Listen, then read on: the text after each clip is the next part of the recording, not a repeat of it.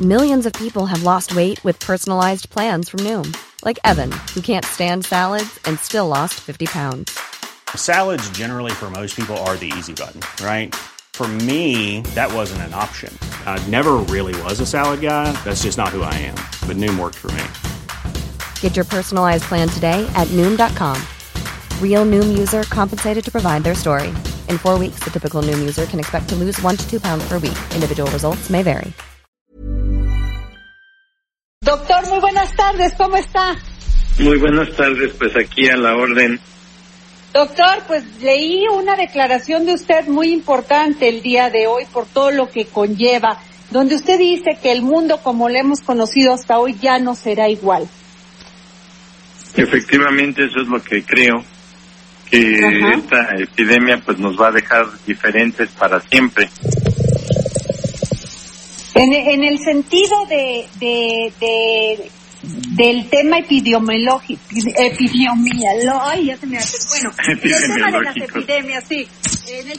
epidemias, doctor,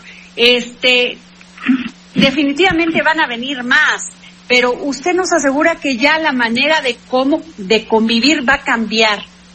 ¿En qué sentido, doctor?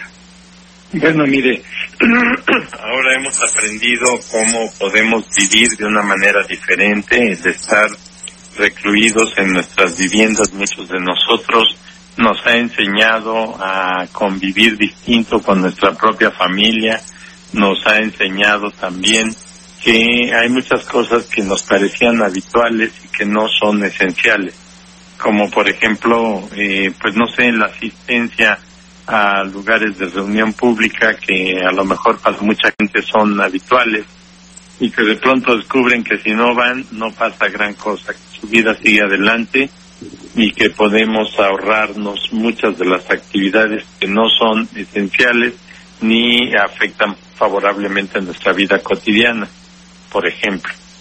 Uh-huh. Bueno, esto sería un nuevo replanteamiento de cómo de la convivencia, doctor, porque por ejemplo, me llamaba la atención el otro día de mucha gente adulta mayor que para pasar el rato pues se iban a los casinos a convivir, ¿no? A estar jugando en las maquinitas, ¿no?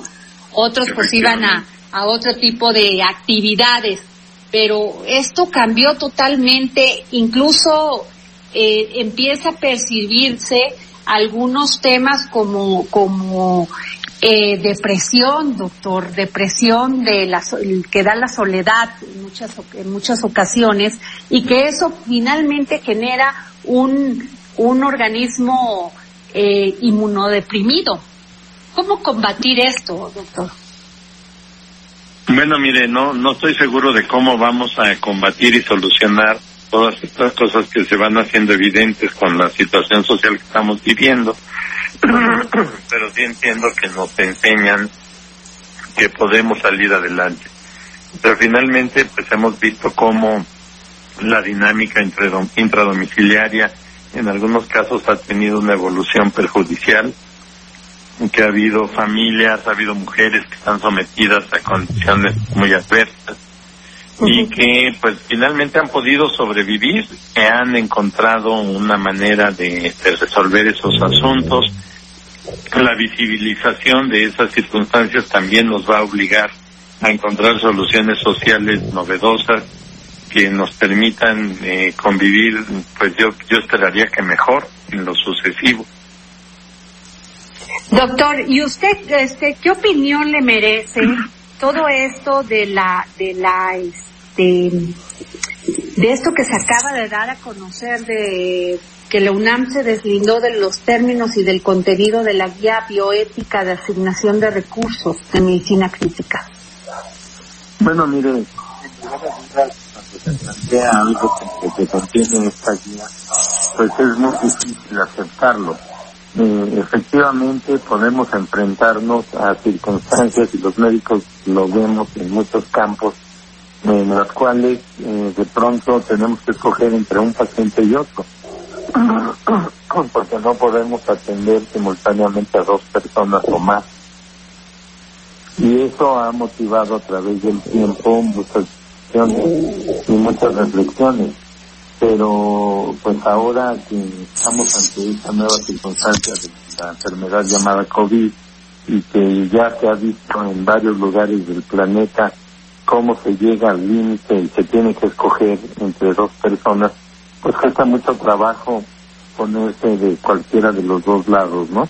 Tanto del lado del que sí recibe como del lado del que no recibe la atención. Hacer una discusión abierta en la sociedad pues cuesta mucho trabajo, es muy difícil que haya de manera automática una aceptación social amplia a este tipo de cuestiones.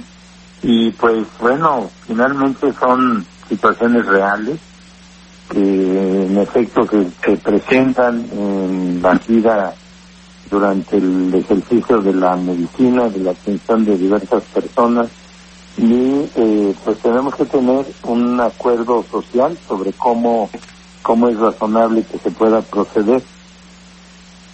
Doctor, le quiero hacer esta pregunta porque la he escuchado en varias personas que tienen esta edad vulnerable que se menciona, de 60 más, 70 y más, ¿no? Porque ellos dicen, bueno, finalmente yo aporté a que este país tuviera, con mi trabajo, creciera, y pues he trabajado toda mi vida y lo menos que yo esperaría es tener un apoyo en la salud y tener salud, un sistema de salud de calidad. Y por el otro lado, en el tema de los jóvenes, que se menciona por los doctores que los jóvenes pues son los que más tienen más posibilidades de resistir esta enfermedad. Sí, cuando se tienen estas dos opiniones, híjole, qué difícil es decidir, ¿no? Sí, de cierto modo parece que no es muy difícil en este caso, cuando pensamos que escoger entre alguien más joven y alguien más viejo puede parecer menos, intuitivamente menos complejo, pero cuando se trata de dos personas con igualdad de circunstancias es más complejo.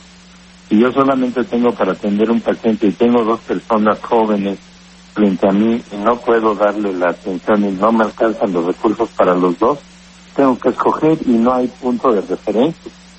No puedo decir porque sea hombre o porque sea mujer, no puedo decidir en función de la edad, no puedo decidir en función de la raza. Entonces, ¿qué es lo que motivaría mi decisión? Y pues a lo mejor queda el recurso de decir como una moneda y ya esto un volado, y dependiendo de si caiga escojo cuál de los dos, y no fui yo, fue la suerte. Pero en realidad no es la suerte, es la condición que tenemos de restricción, de limitación de recursos. Siempre hay menos recursos de los que podríamos ocupar en el caso de la práctica de la medicina. En fin, pues le quiero agradecer, doctor, gracias por habernos tomado esta llamada para el dedo en la llaga. Pues gracias por la invitación. No sé qué tanto les puede uno aportar en una situación tan compleja, pero pues todos estamos preocupados por esta condición. Así es, doctor, pues gracias. Tuvimos aquí en el dedo en la llaga al doctor Malaquías López Cervantes, académico de la UNAM y miembro de la Comisión Universitaria para la Atención de la Emergencia del Coronavirus. Nos vamos ya, tenemos que irnos como todos. Even when we're on a budget, we still deserve nice things. Quince is a place to scoop up stunning high-end goods for 50 to 80% less than similar brands. They have buttery soft cashmere sweaters starting at $50, luxurious Italian leather bags, and so much more. Plus, Quince only works with factories that use safe, ethical, and responsible manufacturing. Get the high-end goods you'll love without the high price tag with Quince. Go to quince.com/style for free shipping and 365-day returns.